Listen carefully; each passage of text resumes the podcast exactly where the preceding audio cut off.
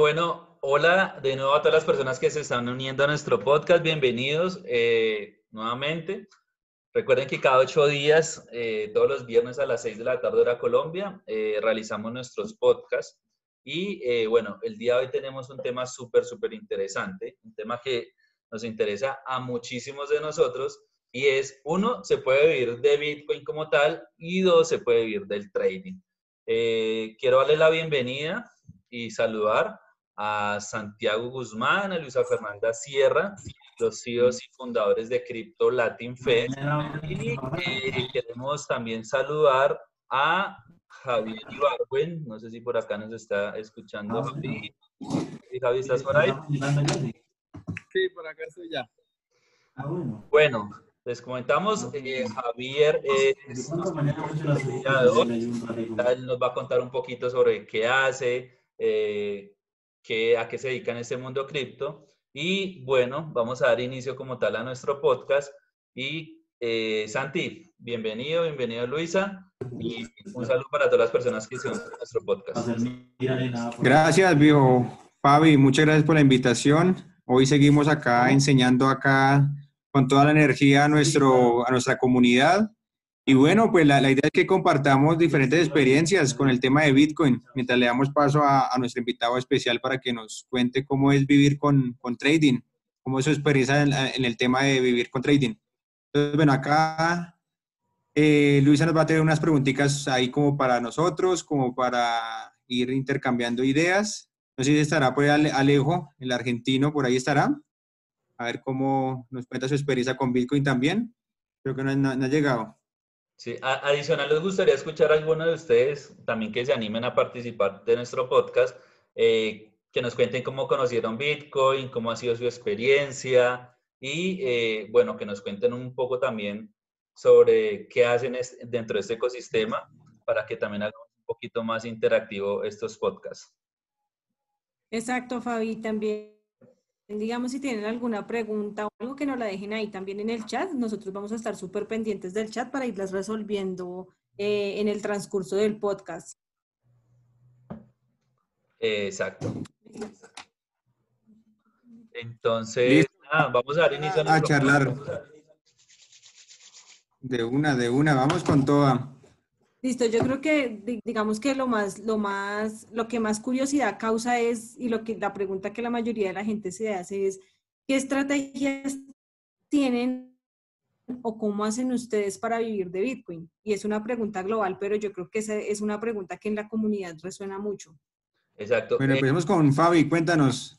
Antes, antes, por aquí en el chat, no sé si se, si se quiere animar Oscar. Oscar nos cuenta que era holder y que conoció Bitcoin navegando en YouTube eh, Oscar, si quieres abrir cámara y micrófono y nos puedes contar un poquito mejor sobre, sobre tu experiencia. Dice que, que la han estafado como cuatro veces. Sería chévere conocer tu, tu experiencia. Si te animas, abre micrófono y cámara.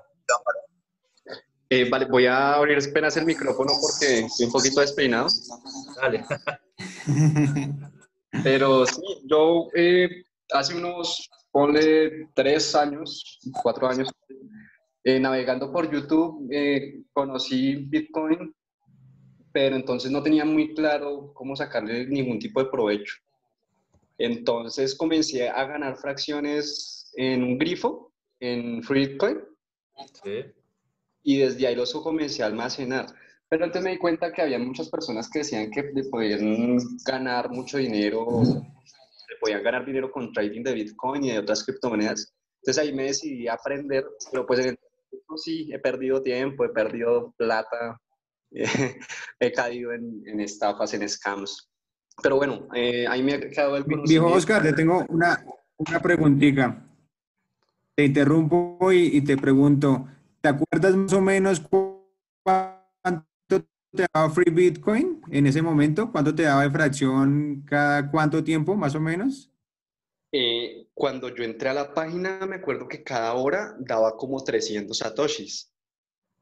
Y pues yo hacía la conversión y me, me aparecían que eran centavos de dólar, pero yo dije, bueno, teniendo en cuenta lo que yo había escuchado de que eh, era un activo que se valorizaba con el tiempo, yo dije, bueno, en algún momento estas fracciones pequeñitas de algo me van a servir. Y, sí, me han servido. De Freecoin yo he retirado como cuatro veces como de 3, 4 dólares, que si bien no es mucho, pues espero que sea más en un, en un corto tiempo. Claro. Eh, Oscar nos, ah, buenísimo. nos comentabas que, que te habían estafado como cuatro veces, sin nombrar quién, pero ¿nos puedes más o menos qué modelo utilizaron para estafarte? Bueno, en, uno fue, la primera vez fue comprando, ¿no? Entonces, yo estuve buscando en páginas de Facebook y preciso me, me encontré la oferta, ¿no? Vendo Bitcoin. Y yo, uy, bueno, chévere, tengo 50 mil pesos, vamos a comprar mis primeras fracciones. Listo, amigo, envíame el dinero por PayPal. Y yo, listo, lo envié todo confiado. Cuando me dicen, listo, envíame tu billetera. Yo, listo, le envié. Yo, uy, listo, me van a enviar los bitcoins. Cuando reviso, bloqueado. No puedes responder a esta conversación. bueno, típica, típica. Una de las estafas más comunes. Sí, así. Y lo otro fue pues ya con, con temas de, de, supuestas inversiones donde no, no, iban a ningún lado. Entonces ahí también mm, en, en, un, en, un, momento perdí pues lo poco que había alcanzado a reunir, a, a, guardar en fracciones. También lo perdí para ir entrando en ese tipo de negocios, pero ya se dando uno cuenta y aprende uno a distinguir a, a las personas y a las, a las empresas, pues, eh, de su forma de, de proceder, ¿no? Entonces ya uno está aprendiendo a identificar un poco. Pero igual es difícil, no, no niego que es difícil. Listo, Oscar. Oscar, muchas gracias por, por compartir nuestra experiencia. Vale, gracias a ustedes. gracias, un abrazo. Eh, bueno, por acá tenemos una pregunta de Albert, creo que la vamos a dejar un poco, se la vamos a dar más bien a Javi. Pregunta si los bots de, de arbitraje funcionan, ¿sí? Entonces vamos a dejarlos hasta ahí. Eh, por aquí nos preguntaba Albert, ¿la noticia de JP Morgan será la noticia que impulsará más a BTC? Creo que, que no fue como muchísimo la, como la, la repercusión, digámoslo, de esta noticia. Creo que ya estos fundamentales, así como estos, no emocionan tanto el mercado. Ya estamos un poquito en un mercado más maduro. Ahorita igual dejamos eh, esa parte a nuestro trader profesional. Y eh, bueno, nada, creo que vamos a entrar ya en nuestro podcast. La pregunta de Lund que, que nos hacía es, ¿cómo vivimos de Bitcoin? Sí, sí, Fabio, o sea, digamos que eso es como lo que más resuena. Yo sé que es una pregunta muy global, pero también hay muchas personas en la comunidad que no la han hecho, sobre todo ha llegado mucho al Instagram del festival y es cómo hacen ustedes para vivir de Bitcoin, qué es lo que hacen, cómo generan ingresos con eso. Ok, vale, perfecto. Bueno, eh, ¿cómo, en, mi experiencia personal, ¿cómo lo hago? Uno, eh, ya hace alrededor de dos años inicié con una comunidad, lo hice ya como a modo más de, como de poder compartir mi experiencia también en, en Bitcoin, inicié una comunidad que se llama Bitcionaries y eh, bueno, al principio pues no, no, se ganaba absolutamente nada, pero lo hacía como hobby, como aún lo sigo haciendo, súper apasionado por ello.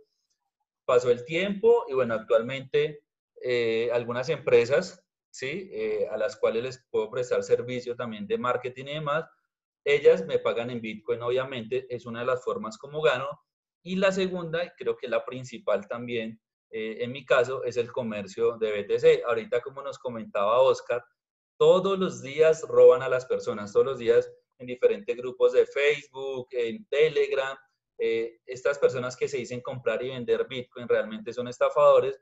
Entonces vi como en ello una oportunidad de aprovechar pues la reputación que tenía como tal Bitcionaris y eh, dije, oiga, ¿por qué no prestarles un servicio a las personas en las cuales ellas se sientan seguras de poder comprar o vender sus criptomonedas. Entonces de ahí pues nació la idea de poder comerciar eh, eh, Bitcoin, de poder brindarles ese servicio a la comunidad y actualmente comercio Bitcoin todos los días comprando, vendiendo y pues adicional en el podcast pasado hablamos un poco de arbitraje y también me dedico un poco al arbitraje como tal de Bitcoin. A raíz de todo esto, pues ya hay un ecosistema muy grande en el cual formamos parte, pues todos, con Crypto Latin Fest, con Suárez Venegas Abogados, con Paxful y bueno, un montón de empresas, las cuales ya se han creado como un ecosistema muy sólido y en lo cual pues podemos monetizar como tal nuestros conocimientos de Bitcoin y pues podemos comerciar nuestras criptomonedas. Vale, y Santi, cuéntanos tú cómo, cómo, cuáles son, tus cuáles son tus estrategias, cómo vives tú de Bitcoin. Bueno, muy parecido al tema de Fabi. Eh, llegó un momento en que, bueno, escuchamos toda la gente que estaba perdiendo por diferentes pirámides, por cosas que la gente comenzó a cogerle un poco como de rabia al Bitcoin. Muchas veces yo le decía a la gente que, que perder, el, perder el, el no sé, dinero en, Bitcoin por culpa de una pirámide no, no es culpa de Bitcoin, es culpa de la organización que se inventó algo para estafar y de ahí nació la idea de tener Crypto Latin Fest. Entonces, digamos, en ese caso hemos eh, sacado diferentes ramas de, de, negocio eh, hasta ropa hemos sacado del festival. Entonces, digamos, si, si, alguien, alguien dirá, no, pero es que yo no tengo un festival o no tengo una comunidad como Visionaries, tranquilamente también puede o comercial, comercializar el Bitcoin como hacemos nosotros, compra barato, vende caro, ¿sí? El tema de arbitraje con el Bitcoin, también tranquilamente ustedes pueden comprar Bitcoin y a modo de hold dejarlo para largo tiempo. Para mí Bitcoin es una excelente opción de inversión a largo plazo. Ya ahorita aprenderemos de Javi, que es el que hace ya su, su, estilo de trading, que él ya puede aprovechar. Más profesional. Más profesional, él puede ya mirar todo su, su estrategia y pues el, el, tema de trabajar en, en, en, bueno, en, cortos y poder sacar eh, efectivo en eso. Entonces las personas también les invitamos a que pueden guardar, pueden aprender con trading. Aparte de eso vamos a sacar un curso buenísimo que inicia este martes entonces ahorita le, les damos un poquito más de información. Es este martes que iniciamos un curso totalmente accesible. También con trading se puede sacar. Y aparte de nosotros, pues el tema de los eventos. Eh, nos ha encantado el tema de, enseñar. A propósito, feliz día a los profesores acá, a Javi, a Fabi, a Luisa, a Camilo, a todos los que nos gusta enseñar toda esta revolución, de, esa cuarta revolución industrial entonces, ahí, ahí como les cuento, como cinco formas le hemos sacado forma de sacarle ingresos al, al Bitcoin. Y bueno, pues es ahí para que ustedes van aprendiendo. También pueden eh, sacar, digamos, provecho de Padful. Ahí es muy bueno para que vendan y compran sus Bitcoin. Y la idea es darnos ideas, ayudarnos en esta cuarentena, darnos muchas ideas para sacarla del estadio. Exacto. Y listos. Mi experiencia. Para las personas que, que muchas veces nos preguntan, ¿usted bien literalmente de Bitcoin. Eh, en nuestro caso así es, vimos 100% de, de, de, Bitcoin, de las criptomonedas, y pues se les puede decir, o sea, les puedo decir sinceramente que sí se puede hacer, pero mucho cuidado, como decía Oscar, muchas personas los van a intentar estafar eh, con inversiones y todo eso, entonces tenga mucho cuidado, yo siempre les aconsejo a las personas es, antes de cualquier cosa, de ustedes ingresar a cualquier tipo de negocio, conozcan de qué se trata. Primero edúquense antes de hacer inversiones y después estar lamentándose de haber perdido su dinero. Precisamente nosotros por eso nos enfocamos mucho en la, en la educación, en poder contarles a ustedes cómo funciona, cómo pueden abrir una wallet, precisamente para estos espacios también gracias a Paxful que nos permite hacer esto posible, después los educar, evangelizar a las personas y que cada día más personas conozcan sobre este tema pero que no lo conozcan de una manera mal, porque muchos de los que lo han conocido se van con la mala imagen de que Bitcoin es una pirámide, que Bitcoin es una estafa, y bueno, un montón de cosas que hoy en día los que ya conocemos muy, muy bien este ecosistema, sabemos que no es así. Eh, por acá nos escribe Emerson, dice, creo que perder en un Ponzi no es motivo para criticar BTC, totalmente de acuerdo. Y descartarlo como un gran sistema de valor. Muchos tristemente pierden en Ponzi y hablan mal del ecosistema BTC. Tal cual. Exactamente así es, Emerson. No sé si alguien más nos quiera contar como una pequeña experiencia de lo que ha tenido en Bitcoin, cuándo lo conocieron, cuántos de Bitcoin conocieron Bitcoin, eh, cuántas de ustedes conocieron Bitcoin en 2017, eh, compraron en 20 mil, vendieron. Si alguien más se quiere animar a comentar en este podcast, alce la mano y active su micrófono y cámara y pues bienvenido sea el aporte. Claro que sí, Fabi. Eh, bueno, también eh, pensaba yo que, uno de los aportes también de Bitcoin y no, la, digamos que la única forma de ganarle no es solamente con el arbitraje o la compra y venta de Bitcoin, como lo hacemos pues normalmente desde Crypto Latin y de sino que también lo podemos implementar a nuestros negocios tradicionales, ¿no? Aunque esto pues ya sería una inversión o, o sí, digamos que como una accesibilidad a un largo plazo, pero también podría ser una forma de, monetizar con Bitcoin apostándole al, al alza, ¿no? podría ser una opción, sin embargo, pues lo que dice Fabi, antes de, incursionar en cualquier cosa, siempre hay que, hay, que medir riesgos e investigar, ¿no? Yo también les iba a preguntar, digamos, en el tema del arbitraje, se sabe que eh, debe ser algo, la transacción debe ser algo ágil para que pues la persona que lo está haciendo no, no incurra en pérdidas. ¿Qué estrategias ustedes para, para evitar esas pérdidas, para mitigar riesgos? ¿Quién quiere iniciar? Fabi, Fabi, una. Vale, bueno, en, el arbitraje, eh, la vez pasada hablábamos que era el arbitraje, se lo resumo así súper cortico. Básicamente es comprar algo a un precio y venderlo al otro, a otro precio un poco más alto, y esa diferencia, pues, eh, es lo que llamamos arbitrar y es lo que nos va a quedar de ganancia. ¿Cómo se hacía arbitraje anteriormente? El más conocido era hacerlo dentro de exchanges. Entonces, digamos que en Bitrex el Bitcoin está, un ejemplo, 5100 pero en Binance está en 5150. Entonces era comprar en Bitres, enviar a Binance y congelar en ese, momento en USDT y ganar e, esa diferencia, ¿no? Actualmente los exchanges se dieron cuenta de eso y pues pusieron un montón de normas, por eso sacar Bitcoin de un exchange es mucho más demorado que enviar de una wallet. Sí, lo hacen precisamente con eso. Eh, ¿Cómo lo hacemos nosotros para evitar riesgos y para digámoslo así, estar siempre en verdes, ¿sí? Es poder comprar, ¿sí? Yo siempre digo, cuando ustedes compren, cómprenle a quien sea o una persona, por favor, díganle siempre, envíen en una prioridad alta. Hay gente que lo envía en prioridad de, de probable y a veces demora 5, 6, 7 horas hasta un día en llegar a una transacción y durante ese tiempo el Bitcoin puede fluctuar, si bien puede fluctuar a la alza, también puede fluctuar a la baja y hacernos perder un montón de dinero. Uno, por favor, las, cuando hagan los envíos o le hagan envío, exíjanle que le hagan una prioridad alta, ¿sí? En ese momento ya ustedes van ganando, ya tienen como control de, eso. Ya dependemos de los mineros, pero vamos más a la figura que nos van a, a confirmar nuestra transacción un poco más rápido. En ese momento, eh, pues ya tenemos nuestros Bitcoin a nuestra disposición, ya cuando tiene una confirmación los podemos mover y ya los podemos eh, comerciar de una manera rápida, enviar un exchange, enviarlos a Paxful y poder comerciarlos de una manera ágil y segura. Entonces, una de las maneras de yo rebajar como ese riesgo, digámoslo, en el arbitraje, es siempre eh, utilizando la prioridad más alta eh, en cuanto a costo al minero. Entonces, me ha funcionado, me ha funcionado muy bien. Vale. Bueno, la ventaja ahorita, Fabi, eh, a los que nos están escribiendo ahí en el chat, ahorita cuando terminemos la parte de trading les vamos a enseñar un poco de la plataforma Padful Padful es una plataforma que te permite hacer compra y venta, ¿sí? Y Padful se convierte en un árbitro, en ese caso, para que te proteja como comprador como, y te protege como vendedor. Entonces, ahí tengo una, ahí veo preguntando de, digamos, de, de que local Bitcoin han escuchado estafas. También el tema de que en local Bitcoin están bloqueando mucho a los vendedores. Hay gente que tiene atrapados sus Bitcoin. Entonces, en ese caso, vamos a enseñarle también que si ustedes tienen en local Bitcoin, pero están bloqueados, están congelados, pueden pasar su, digamos, su, su nivel a Patul para, digamos, iniciar no desde cero, sino ya iniciar como buen vendedor. Listo, ya el tema de arbitraje, ahorita eh, con, el, con Javi vamos a sacar un poco de esos temas, esos bots de arbitraje, si, si son muy confiables o son de esos que queman cuentas y, ponen a las personas a perder. Javi, eh, antes de ya iniciar con, con Javi, que está por ahí preparado, yo quiero que nos cuentes y bueno, les, les contamos a las personas qué es, ese, qué es esa wallet de testeo y cómo reconocerla para que la gente no sea estafada.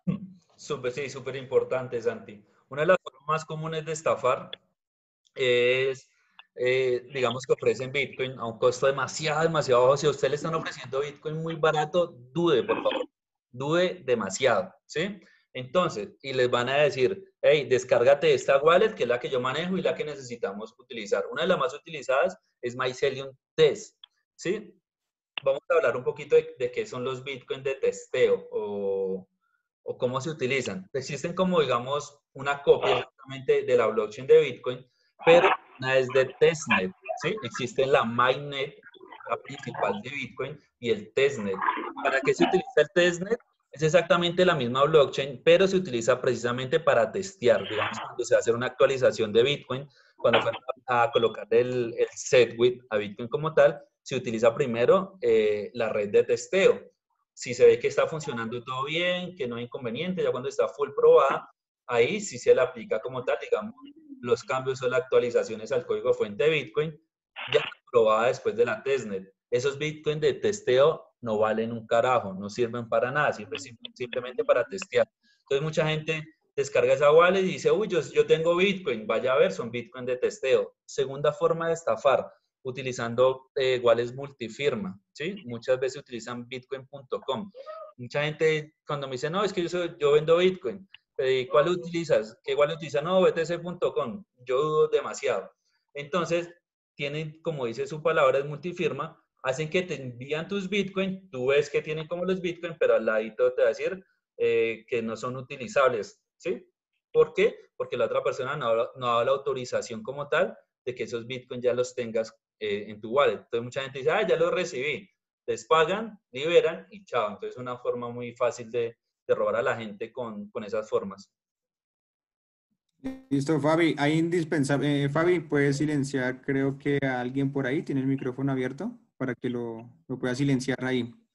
Eh, importante, lo, bueno, en, pocos días vamos a ver ahí en YouTube los siguientes eh, podcasts grabados, he guardado los de las wallets. En YouTube y en Spotify también los, vamos, los estaremos subiendo. Recuerden que nosotros ya tenemos nuestro como Crypto Latin Fest en Spotify y para las personas que se han perdido los episodios anteriores, allí vamos a estar subiendo todas las actualizaciones, tanto en YouTube pues con video y en Spotify únicamente el audio para que lo, lo puedan reproducir. Por ahí puede silenciar ahí un micrófono que está abierto, Fabi. Ya, miramos. Por acá nos preguntan, ya, por acá nos preguntan que cuál es la diferencia entre Paxful y local Bitcoin u otros. Bueno, una de las formas eh, o una de las ventajas es el, como la oportunidad de poder hacer arbitraje, es muy buena. Y la segunda, los medios de pago son demasiado buenos, ¿sí? Hay más de 300 métodos de pago que puedes utilizar dentro de Paxful. Dos, las aplicaciones y la, la plataforma como tal es súper amigable, es muy fácil de, de, utilizar. Le recordamos para las personas que estén comerciando en local, exacto, en local Bitcoin y quieran comerciar en Paxful, pueden pasear su reputación tal cual que tienen en otras plataformas, la pueden pasar eh, a Paxful para que no empiecen a comerciar pues desde cero, ¿no? Exacto, y Pathful también tiene aplicación, Fabi. Entonces, a diferencia de local, ustedes pueden tranquilamente en su trabajo, en, en otro oficio, ustedes pueden estar pendientes y pusieron una orden de venta, están vendiendo Bitcoin desde la aplicación del celular, pueden estar pendientes. Otra ventaja es que Pathful tiene un equipo grande en Latinoamérica. Ahorita les vamos a compartir el link de, de Telegram. Ahí están las, las personas encargadas de Latinoamérica, que es Renata, y Magdiela, y en un caso, digamos, de entrar en disputa, que algún comprador quiere estafarlos o algo así, entonces ellos pueden ayudarle con, con ese tema, tema de subir documentos. Esa es la ventaja porque están ustedes comunicándose con Latinoamérica directamente y no de pronto que estuviera, no sé, Padful eh, que los atendiera las, las, las directivas de Estonia o de Estados Unidos. Entonces tenemos nuestro, nuestra comunidad en español. Aquí en el grupo, en el chat, discúlpenme, les voy a dejar el link de Telegram para que se unan al grupo de Paxful, donde está todo el tema de soporte para Latinoamérica. Y si tienen alguna duda o alguna pregunta con respecto a la plataforma, allí la pueden resolver también. Bueno, excelente. Ahorita vamos a leer más preguntas que tenemos en el chat. En el chat hay bastantes. Eh, ¿Cómo puedo diferenciar los BTCs si son de test o ya, ya les envío cómo inician las direcciones de testeo. Ya se, se los dio para que puedan saber. Las de Bitcoin inician con B, con 3 o con 1, ¿vale? Pero ahorita les envío cómo inician las de testeo. ¿Dónde puedo ver la info de la comunidad que mencioné de Dictionary? Ya les voy a dejar como tal la, el link de acá. Y bueno, vamos a entrar yo creo que en el tema de, de trading. Entonces, nada, los dejo con Lu y con San, con Javier para que nos hablen un Javier sobre eh, este tema de trading, ¿no? Bueno, yo ahí para decirle a, a, Javi, eh, bueno, que nos cuente también cómo conoció Bitcoin, hace cuánto, conoció a Satoshi Nakamoto, son amigos, cuéntenos. ah, bueno, listo. Buenas noches a todos, primero que todo. Gracias por la invitación. Eh, Conocí Bitcoin hace muchos años, cuando costaba 40 dólares, pero no, no, pues no me interesé. Un amigo me dijo, venga, hay que comprar Bitcoin, no, no le puse cuidado, no entendí. y se me fue el tren. Cuando lo volví a ver ya iban 800 dólares y ahí fue cuando compré mi primer Bitcoin. Y realmente lo compré porque, wow, de 40 dólares hace como año y medio ahorita, eh, acá está, acá hay una oportunidad. Eh, compré mi primer Bitcoin. Eh, en, ese, en ese tiempo se usaba mucho el exchange Polonix, que es el exchange legendario de vieja guardia. Lo mandé a Polonix y empecé a hacer trading sin saber, a la loca. Eh, y, empecé a ganar satoshis y dije, no, acá está la plata, pero obviamente en esa época todo subía, 2017, inicios, que era cuando estaba como a mil dólares, más o menos mil cien dólares, mil doscientos, todo subía de precio y obviamente no se necesitaba saber de trading para ganar plata, porque moneda que se comprara, moneda que subía. Entonces yo conocí Bitcoin muchos años atrás, pero realmente compré a mil dólares y ahí fue que empezó toda esta aventura de local trading y me preocupé por eh, aprender y todo. Y bueno, pues acá estoy tres años, más de tres años, tres años y medio después, eh, viviendo el trading y viviendo de las cripto y, y en este mundo loco de las criptomonedas. Vale, Javi, pues bueno, para empezar ya con el tema del trading, eh, yo quería preguntarte inicialmente, ¿qué crees tú que debe tener una persona en cuanto aptitudes para iniciar en el mundo del trading? O sea, ¿cuáles, cuáles son esas bases que tú consideras necesarias para iniciar? Bueno, primero que todo, como cualquier profesión, es las ganas de aprender. O sea, si yo no tengo disposición y ganas de aprender, si lo voy a hacer como que, ah, bueno, lo hago porque me dé plata y eso, pero si no lo hago apasionadamente, no creo que se vayan a tener los mejores resultados. El trading es un tema muy, de mucha psicología, de mucha paciencia y de, y de preparación, ¿sí? Eh, de paso, pues aprovecho a felicitar a los que ya se han inscrito al curso, que por ahí veo que están escribiendo, eh, porque realmente vamos a aprender muchas cosas, eh, va a ser información valiosa y vamos a hablar de todo eso, ¿no? Y sobre todo el tema psicológico que es tan importante. Y lo hemos visto, por lo menos ahorita en esta época, que aún así en medio de toda esta crisis vemos que el Bitcoin sube, que cae mil dólares, o sea, que hay muchas oportunidades en el mercado. Y, y eso es lo bueno y lo bonito de, de, este tema de las cripto, que el mercado siempre nos da oportunidades, nos quita, nos da, pero siempre nos da una oportunidad de entrar, ¿sí? Por eso yo hablo mucho de que, como hablábamos en el podcast pasado, no, no se desesperen que la entrada no la va a dar y como se dieron cuenta, ahorita vamos a ver el gráfico, eh, se dio la señal de venta y la señal de compra y se cumplió, ¿sí? Porque es eso, es de paciencia, no, no hay que desesperarse, no hay que querer volverse millonario en un día, hay que prepararse, hay que tener paciencia y hay que esperar el momento adecuado porque siempre llega. Bien, Javi, recordemos a la gente, hace, fue hace ocho días, sí, claro, íbamos tocando los 10 mil, ¿cierto? Y Javi, les recuerdo, o sea, les cuento a todos, Javi dijo, para mí, un 80% seguro, no dijo que 100, ¿sí? Dijo que 80% seguro iba ya a corregir el precio.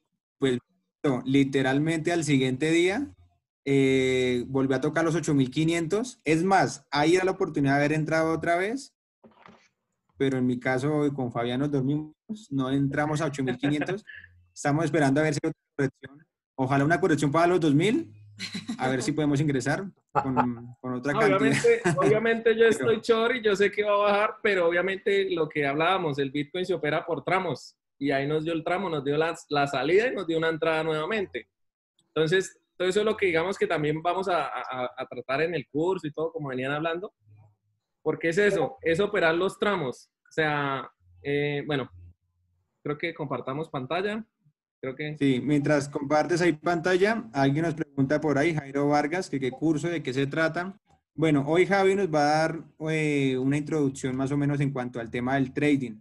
Nosotros vamos a abrir una, un curso este día martes, el 19, un curso de trading desde cero, ¿sí? Y cómo lo estamos haciendo muy incluyente. ¿Por qué? Porque normalmente un curso de trading, eh, no sé, por, no sé, 800 mil pesos, y Javi sabe que son muy costosos, y Javi también. Pero nosotros, ¿qué hacemos? Nosotros somos para la comunidad y queremos ayudar a la comunidad. Entonces vamos a hacer un curso completo. La gente nos dice que, que es un día nomás. No, es un curso de 10 días con full información por tan solo 29 dólares. Entonces va, va, a estar desde ceros, que es trading, fundamentos del trading, análisis técnico, introducción a los exchange, cómo usar los exchange, psicología del trading, sesión de trading en vivo, eh, va a haber una maratón de preguntas y respuestas y lo más chévere, vamos a tener un certificado de constancia de asistencia en el blockchain de NEN.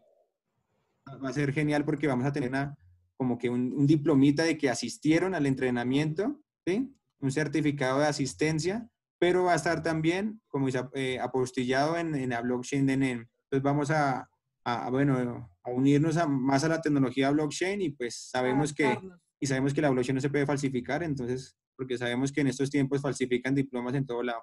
Entonces ahí dejamos a Javi. Listo, para sí. Que nos cuente ahí, su, ahí cómo, que, cómo ve Bitcoin, cómo ve Bitcoin. Bueno, la pregunta del millón.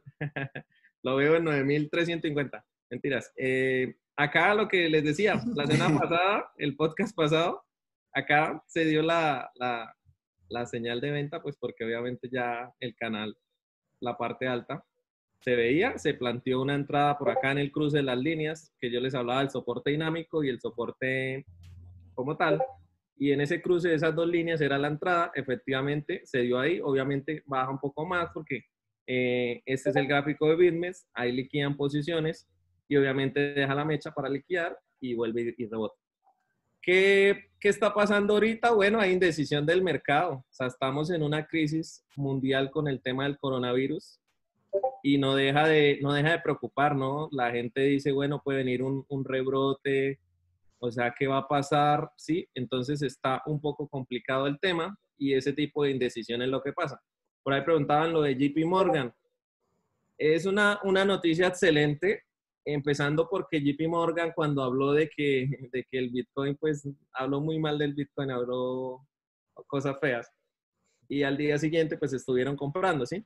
Entonces, eh, es un tema que sí ayuda mucho al mercado, da más credibilidad, pero pues que también hay más fondos de, de, inversión en, en, otras partes, ¿no? Ayer hablaba precisamente, con, bueno, esta mañana realmente, esta madrugada, estaba hablando con unos asiáticos y me comentaban que, que todos los inversores de ellos eran de Estados Unidos, sino que allá pues tenían algunos problemas e inconvenientes y ellos eh, le administraban el, el dinero a esos estadounidenses pero los fondos iban a China o a Singapur y de ahí salían a, las inversiones que ellos hacían en capital de riesgo, entre esos criptomonedas, Bitcoin, todo, ¿sí?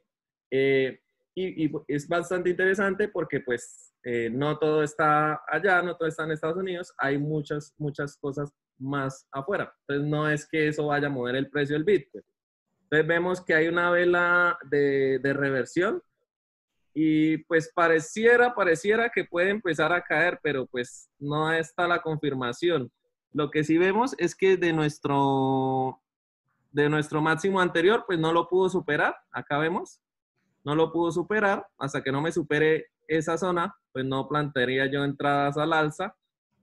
Puede ser como, como se dice coloquialmente, una trampa de osos, que es que me muestran eh, una posible alza, pero luego el precio retrocede. Entonces, siguen el canal, siguen el canal. Es un canal alcista que trae desde la última caída del 12 de marzo. Ahí vamos. Hay que seguirlo viendo a ver qué pasa. Por ahora hay esto, indecisión en el mercado. Se nota en, en, la vela, porque obviamente en la vela del cierre de vela de ayer, hoy cerramos a las 7, ya va a cerrar la vela.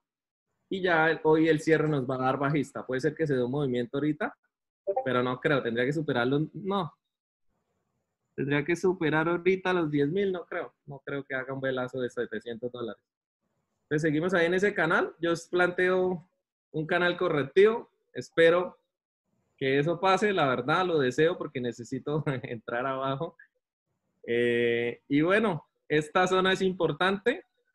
Esta zona de los 10.400, hasta que no la rompa, no hay bull run, no hay no hay máximos históricos, no, no inventemos cuentos y no, y no creamos mucho tampoco en lo que vemos en Internet, porque, eh, y bueno, aunque ahí también hay un indicador, ¿no? En ese tema, porque es el índice del miedo y, y el, el, estado de ánimo de las personas, ¿sí?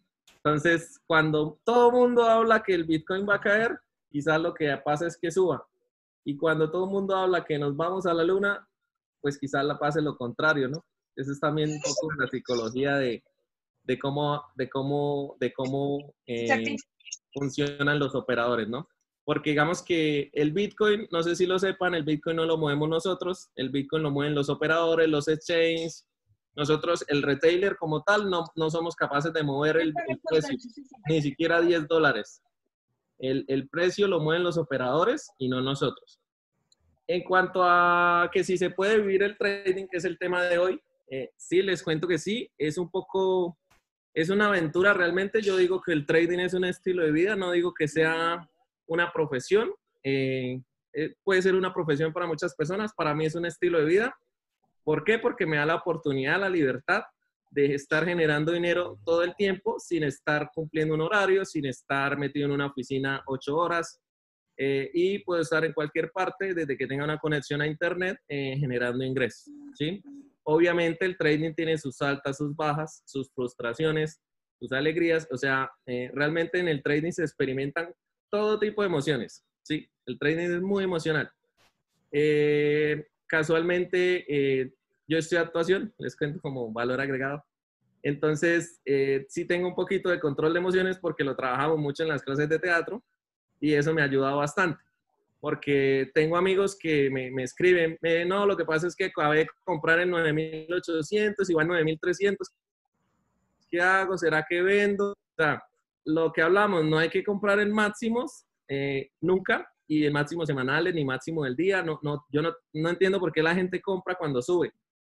Cuando el Bitcoin sube es cuando más transacciones hay. No lo entiendo, no me cabe en la cabeza. O sea, uno debe comprar cuando está barato, pero es subir a 10 mil y, y, y entonces la gente empieza a comprar. Es un comportamiento donde la gente que la verdad no logró comprenderlo, pero bueno, como les hablaba, todo es psicológico. ¿Cómo se puede vivir del trading eh, disfrutándolo? Entonces, ¿yo qué hago? A mi manera, a mi forma personal, lo que hago es que todas mis ganancias, del, eh, del 100% de mis ganancias, destino el 10%. Eso es, no es consejo de inversión, es un consejo personal, eh, una, mi forma de hacer las cosas.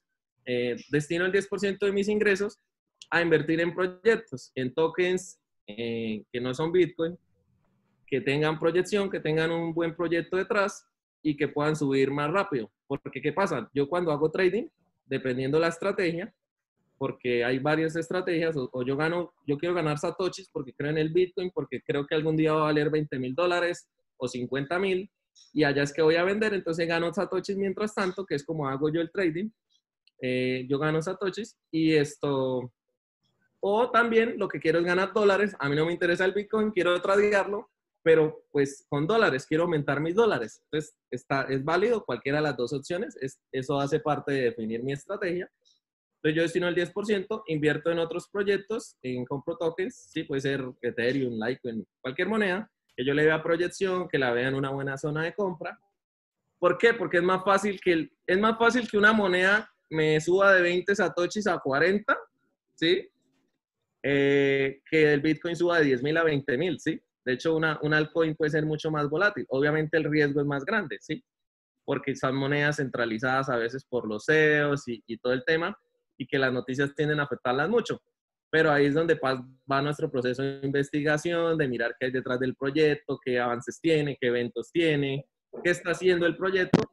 Y bueno, pues e, esa es una manera también de ganar, porque no todo es ah, no, no sé trading, pero yo si, sé, si sé, tengo la capacidad de y puedo mirar proyectos, pues también puedo poner ahí de repente algunos dolaritos e irlos trabajando y haciendo crecer mi capital.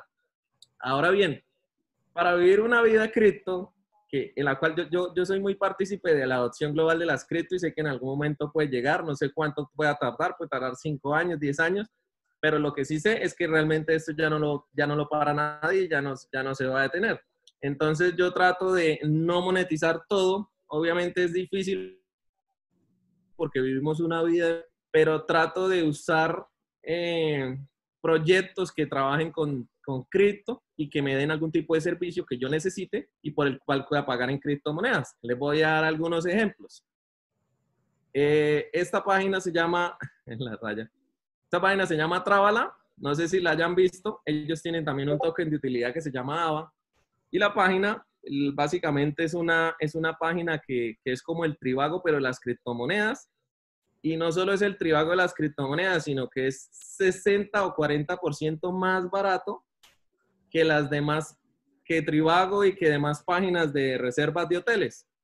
Entonces, primero puedo pagar en cripto y segundo es mucho más barato. Y tiene unos programas de recompensa y, fidelidad, si tengo el token de ellos y descuentos y cashback, que lo convierten en un proyecto bastante interesante para si yo voy a viajar. Bueno, ahorita de pronto no estamos en épocas difíciles, pero en todos los países no hay cuarentena. Hay países que llevan vida normal como, como Suecia, ¿sí? Todos los países no hay cuarentena y, y de hecho estuve viendo el informe de ellos, que ellos lanzan un informe mensual y vi que tuvieron ganancias el mes pasado y, y en marzo, cuando empezó todo el tema del COVID. Entonces, a pesar de que la industria del turismo está pasando por una época completamente complicada, al igual que las aerolíneas y todo, ver que una compañía como estas gana dinero, aún estando en crisis, pues me, me hace, me llama mucho la atención. ¿Por qué? Porque, ah, ok, tienen una base tecnológica, reciben cripto y hacen cosas distintas. No, no, hay, no hay plataformas así eh, de cripto, creo que esta es la única que hay que me reciba eh, criptomonedas para pagar hoteles. ¿Listo?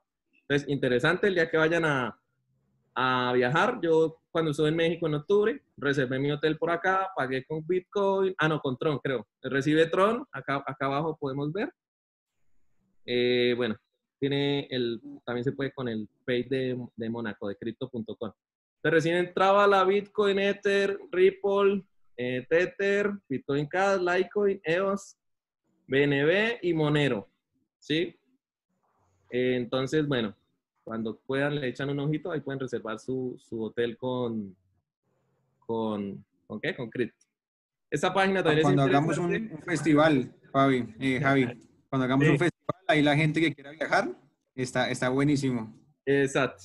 Esta página es interesante también, de pronto ya algunos la conozcan. Esto lo que yo puedo adquirir es servicios. En Colombia no está compatible todos los servicios que ellos tienen como tarjetas de Netflix, de Skype, pero sí, digamos, puedo hacer recargas. Yo puedo hacer una recarga a mi celular y pagarla con cripto. Entonces yo acá te le pongo teléfonos prepago, Avantel, entonces Avantel, pongo cuánto voy a recargar, pongo mi teléfono, puedo pagar con Lightning Network y me hacen descuento, o puedo pagar con Bitcoin y otras cripto. Creo que la última vez que vi no vi más cripto, pero yo alcancé a pagar con Doge, con otras monedas. La última vez que la usé solo me salía Bitcoin. Pues no, no sé por qué hace rato no, no recargo, hace algunos meses. Eh, y es bastante interesante. Recargo y gasto mis satoshis. Porque lo que se busca es que no todo, todo mundo quiera monetizar al tiempo, porque entonces se vuelve un círculo vicioso que, que entonces todo fiat, fiat, y si queremos descentralización y otro tipo de cosas, pues no es consecuente que queremos descentralización, pero todo el tiempo estamos monetizando, como cuando estaban las tarjetas de Chapo y, y de, bueno, esas tarjetas prepagadas que como acá el Bitcoin era más barato, entonces la gente compraba el Bitcoin, iba y sacaba al cajero y ganaba plata y bueno, las terminaron bloqueando porque no fue, primero la DIAN empezó a hacer preguntas y ellos a no dar tantas respuestas. Y segundo, pues ya tanto que monetizaron que ya no, ya no querían más Bitcoin de Latinoamérica porque ya reventaron todo, ¿sí? Entonces también atención a esta página. Eh, esta también es interesante. Puedo pagar mis vuelos con Bitcoin y Bitcoin Cash y Litecoin también, creo. Vamos a ver. Bueno, acá no me sale. Tengo que escoger el, destino, la fecha. Ahí me muestra qué vuelos hay. Bueno, retorno tal. Un adulto. Me muestra qué vuelos qué vuelos hay y ya cuando voy a pagar, bueno, ahorita no hay nada porque pues obviamente muchos destinos no, no los hay. Eh, cuando voy a pagar, pues selecciono la opción con Bitcoin y hago mi pago. Esto es interesante sobre todo para los que vivimos en Colombia, ¿no? Porque yo acá compro el Bitcoin más barato y voy y pago el vuelo, me recibe el, el ATRM, el BTC, entonces me ahorro por lo menos en un vuelo a México o a un vuelo de 2, 3 millones de pesos, yo me ahorro 200 mil pesos, pues es buen dinero, ¿no? Sobre todo pues por ese tema cambiario acá del, del, del Bitcoin, que es, no, pues está por debajo de TRM, ¿sí? Eh, esta página se llama Namecheat. Ese es como otro ejemplo ahí. Bueno, nosotros el dominio, todo el proyecto y todos los proyectos que tenemos eh, los, los manejamos con Namecheat. Namecheap pues es un proveedor de dominios y de servicios de hosting y bueno, entre otros servicios para eh, webs. Eh, y también me recibe Bitcoin, ¿sí? Si ustedes ven acá, Bitcoin, eh, pago mi dominio, no necesito usar PayPal ni nada. pago mi dominio, mi hosting, todo con BTC, sin ningún tipo de problema. Sí, entonces también bastante interesante, pues porque es darle usabilidad a las cripto, que es lo que se necesita para que en un futuro podamos vivir de, de, de las criptomonedas sin estar monetizando, ¿sí? Es lo que yo, yo los proyectos que buscan Javi, usabilidad, te, te- te va a pedir, siempre los apoyo. sí. ¿Cómo? Javi, te va a pedir un favor, antes que te olvide, eh, eh, a todos nos emocionó todas esas páginas, a mí, a mí también no las conocía todas, para que nos dejes el link ahí en el chat, ahorita sí puedes. Ah, listo. Ya ahorita las mientras Para- las para que- hablar del tema de lo de Passful, ahí coloco los links. Eh, y bueno, ah, vale, perfecto, eso, pasamos, de una, sigue. les recomiendo, si no lo han hecho, eh, importen su reputación a Passful. Yo la importé de local Bitcoins. Y bueno, quedé con bastantes puntos y bastante interesante porque es que arrancar de cero es complicado. Y yo no compro ni vendo Bitcoin, o sea, no es mi negocio. Yo compro y vendo Bitcoin, pero en los exchanges. Yo no compro y vendo Bitcoin en fiat. Yo todo lo hago en los exchanges, ¿sí? Entonces, lo que yo monetizo son mis ganancias. Entonces, en los últimos tres años, eh, pues ahí me salen 720 transacciones, he hecho, de lo, pero de monetizar mis ganancias. Más no de que yo viva el negocio de compra-venta, porque ese negocio lo respeto mucho y se lo va a otras personas. No me gusta estar andando con dinero ni consignando sumas a, a mi cuenta y bueno, no me gusta estar ahí, tener a la Diana ahí como encima con los impuestos. Entonces, esto, solo lo uso para monetizar mis ganancias y obviamente eh, pues pago mis impuestos y declaro mi renta sobre lo que monetizo y sobre lo que me gano, ¿sí? Pérdidas menos y pérdidas, el balance de pérdidas y ganancias y ahí pago mis, mis impuestos. Iba, iba a nombrar otra otra página, pero se me, se me fue. Se me... Javi, Bueno, muchas mientras te personas- acuerdas, Muchas personas preguntan qué, qué estilos de trading existen o cuáles son los más conocidos. Bueno, eh, estilos de trading, o sea, tipos de trading, pues, ¿sí? ¿Sería? Sí, O métodos. sí, me imagino que, que se refieren de pronto a scalping. De un esto. estilo de trading es, digamos, scalping. Scalping, eh, bueno, todo eso lo vamos a ver en el curso para los que lo van a hacer, pero vamos a hablar un poquito. Scalping, temporalidades bajas, cinco minutos, un minuto, eh, y gráfico casi que, mejor dicho, ahí encima. Entonces, ¿qué está haciendo BTC? No me, el scalping en Bitcoin no me gusta. Eh, es, es interesante, sobre todo en Bitmes con margin, se gana rapidito, pero él en cualquier momento pega un movimiento de los que sabe dar y quedó uno ahí en posición negativa o se le lleva el stop, ¿sí? Entonces, no, no haría tanto scalping en BTC, ¿no? No me mataría la cabeza estar pegado a la gráfica. Me gusta más construir posiciones más a largo plazo, que se den en uno o dos días, ¿sí? Movimientos, me gusta buscar movimientos más fuertes y, y no esos movimientos ahí pequeños. Antes, lo confieso, antes sí lo hacía, me mataba pegado a la gráfica todo el día, pero me di cuenta que no es sano para el cuerpo, no es sano para uno, porque es que hay que dormir, hay, hay que estar, hay que ponerle cuidado a la familia y si yo quiero ser, tener independencia con el trading, pues no me puedo matar la vida estando pegado a la gráfica. Entonces ese es el scalping. En, en altcoins sí lo, lo hago mucho. Sí, acá yo tengo mi lista de altcoins que por lo general suelo operar. Entonces sí, digamos que, que, que, que busco scalping. Me gustan monedas de menos de 100 satoshis para, para entradas porque o monedas que ya hayan caído mucho, pero esta, esta moneda ya está en un, en un soporte ahí bastante interesante. Bastante interesante. eh, y obviamente ya ha caído todo y tiene una acumulación chévere. Le pondría algo, de hecho tengo algo, creo que tengo una posición en, esta, en este token. Eh, ¿Qué otro tipo de trading hay? Hay un swing, swing trade, que es una posición que se da. El, el, el scalping es una posición rápida, posición tem- en, en una temporalidad baja, 5 minutos, 1 minuto, 10 minutos, 15 minutos, eh, hasta en segundos. He visto gente que traía en segundos y yo, wow, son unos magos, o sea, no, no, no me imagino. El swing trading, pues ya son posiciones que se dan a lo largo de los días. Puede ser un día, dos días, tres días. Entonces yo puedo abrir, digamos, un ejemplo. Abro una, mi, mi, análisis me da que mi entrada es acá, entonces yo abro mi posición de sweep, esto es temporalidad diario, ¿no? Y tengo posición abierta unos 3, 4 días hasta una semana. Y acá vemos que si yo hubiese abierto mi posición de,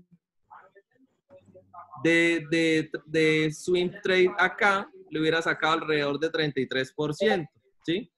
Mientras que en el scalping, yo no, pues en el scalping no, sí, puede ser que compre una moneda y me subió 30%, pero pues no, no, no, es, no es tan común, ¿no? Entonces, eso sería un sweep trading. Y, y ya un trading intradía también está, que es, de, pues, como lo dice la palabra, digamos que un día para otro, máximo dos días. Entonces compré hoy en la noche y mañana me levanto a ver cómo veo y vendo. El mercado cripto tiene una particularidad y es que se mueve mucho de noche. En horario latino, eh, GMT menos 5 Bogotá, 11, 12 de la noche entra el mercado asiático y empiezan a subir las monedas y se empieza a mover mucho. Entonces es la hora que más me gusta a mí hacer trading, aparte que ya está todo tranquilo en la casa, todo relajado entonces se concentra uno más. Ah, bueno, si está uno cansado de todo el día, pues de pronto lo que hablamos, estado de ánimo, mente tranquila, pues habría que analizarlo, pero por lo general me gusta esa hora, dos, tres, hasta las 2, 3 de la mañana cierro posiciones y estoy en ganancia, porque es que a esa hora se mueve. Rara vez se mueven las, las altcoins, sobre todo de día, sí, o sea, sí se mueven, pero no como en las noches, sí. El Bitcoin también, eh, eh, ahora estoy llevando un estilo que es hago trading de lunes a viernes, sábado y domingo descanso, ¿sí? El Bitcoin a veces los fines de semana tiene mucha volatilidad porque hoy baja el volumen, los traders no están operando y, aprovechan para moverlo bastante fuerte como, como el, sábado, domingo pasado, creo que fue, eh, que, se, que se vio ese movimiento fuerte. Eh, ¿Qué más sería? no sé. ¿Hay más preguntas? Por acá nos preguntan que qué exchange recomiendas. ¿Cómo? ¿Qué exchange recomiendas? Bueno, por, por el tema de liquidez, Binance, ¿no? Eh, es el exchange más seguro y ha demostrado que ante los hackeos le ha devuelto fondos a la gente y ha hecho cosas interesantes, porque hemos visto exchanges que han hackeado y no le han respondido a la gente. Que es el tema de, de, que hablábamos de la seguridad. O sea, si yo hago trading, dejar el dinero en los exchanges. Pero si yo soy holder, yo compro a largo plazo, no debo, no debo, no debo, no debo hacer, no debo dejar en los exchanges el dinero, porque pues obviamente si hay un hackeo o algo, pues puede, puede pasar algo, no sé, y perder mi dinero. Javi, Javi, al inicio nos preguntaban que, qué opinión tenía sobre los bots.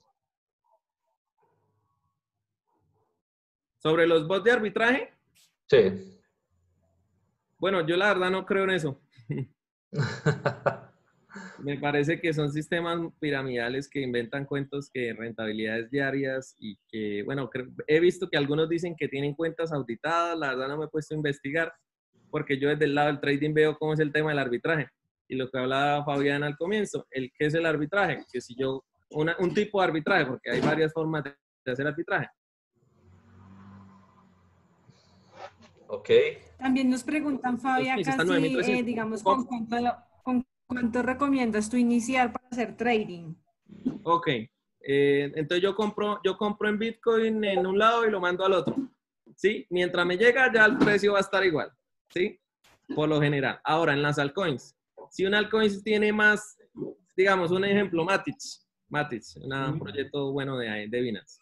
Matic está en Binance, está ahorita en estos momentos en 207 satoshis hay otro chain que está en 220. Entonces yo compro y lo mando para el otro chain. Por lo general, los exchange, cuando hay ese tipo de movimientos en el precio, los exchange todo, hablo de los exchange todo, no de exchange de bajo volumen, bloquean wallets, demoran las transacciones, entonces cuando llega ya vale lo mismo, inclusive menos. Entonces yo, yo veo el arbitraje que no es tan fácil como lo pintan esas empresas, que no, que es que nos ganamos tanto, no lo veo tan fácil porque desde el punto de vista del trading, para mí el arbitraje es complejo, no digo que no lo haya hecho, lo he hecho, he comprado tokens en un exchange, los vendo en el otro y he ganado buen dinero, pero, pero también ha sido, antiguamente se usaba mucho para los tokens de, de Ethereum, Ether Delta, For Delta y esos exchanges descentralizados. Entonces había mucha oportunidad de arbitraje porque la gente no sabía manejar Ether Delta. Entonces yo compraba en, en IDEX o IDEX, eh, un exchange descentralizado de Ethereum, compraba tokens ahí y me iba para Ether Delta y los vendía. y, mucha gente por el tema del gas y, y todo eso no sabía cómo manejar Ether Delta y había mucha oportunidad y a veces habían ganancias muy buenas. Pero, pero ese es el tema de que cuando hay la oportunidad, ¿sí? Ahora, estas empresas de arbitraje dicen tener cuentas en muchos exchanges y cuando está el arbitraje, pues compran en un lado y venden en el otro y, y bueno, son cosas que no termino de encajar. ¿sí? Es como los bots que son automáticos, me parecen un peligro, un peligro a la humanidad. He visto mucha gente perjudicada con cuentas quemadas, todo, porque obviamente el bot, el bot compra, vende, eso sí es muy rápido. Nunca el humano va a superar al bot en hacer una compra, le compra en un milisegundo. Pero, pero cuando, cuando tiene que tomar una decisión o hay una caída fuerte, él no tiene el sentido humano de, de de, parar la pérdida o sí, a veces dejan posiciones abiertas, hacen coberturas. Entonces, la verdad me parece muy, muy, muy complicado ese tema de los bots. Eh, hay bots interesantes, pero que asisten al trader, como Cornits, como Tres Comas, ¿sí? Me asisten. Yo puedo poner ahí mis órdenes y el bot hace las cosas que yo le di, las órdenes que le di, pero no lo dejo que me tome las decisiones completas y menos en un mercado como el de las criptomonedas que es tan volátil. Eh, Javi nos pregunta por acá que con cuánto se puede empezar a hacer trading. Dice, nos pregunta Oscar. Pues la ventaja del mercado cripto es que, Binance. Sí, la ventaja del mercado cripto es que yo puedo, yo puedo, digamos, 50 dólares, 20 dólares y empezar, ¿sí?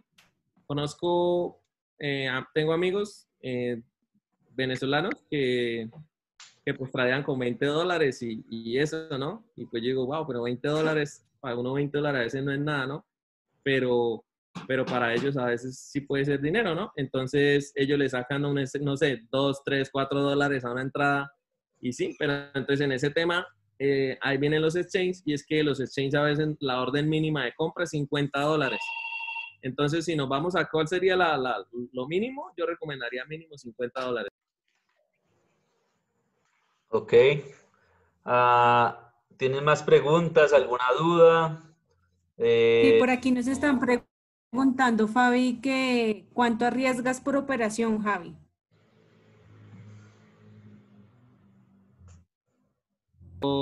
¿Cuánto arriesgo por operación? Sí, eh, señor. Eso hace parte de la estrategia y el control de riesgo. También lo vamos a ver en el curso. Normalmente, cuando una persona está empezando, yo le sugiero, primero, operar en cuentas demo. Lastimosamente los exchanges no tienen cuentas demo. BitMEX tiene, pero BitMEX ya es futuro y ya eso es las grandes ligas del trading. Y ya el que va a BitMEX es porque sabe lo que está haciendo, o si no, la va a pasar mal.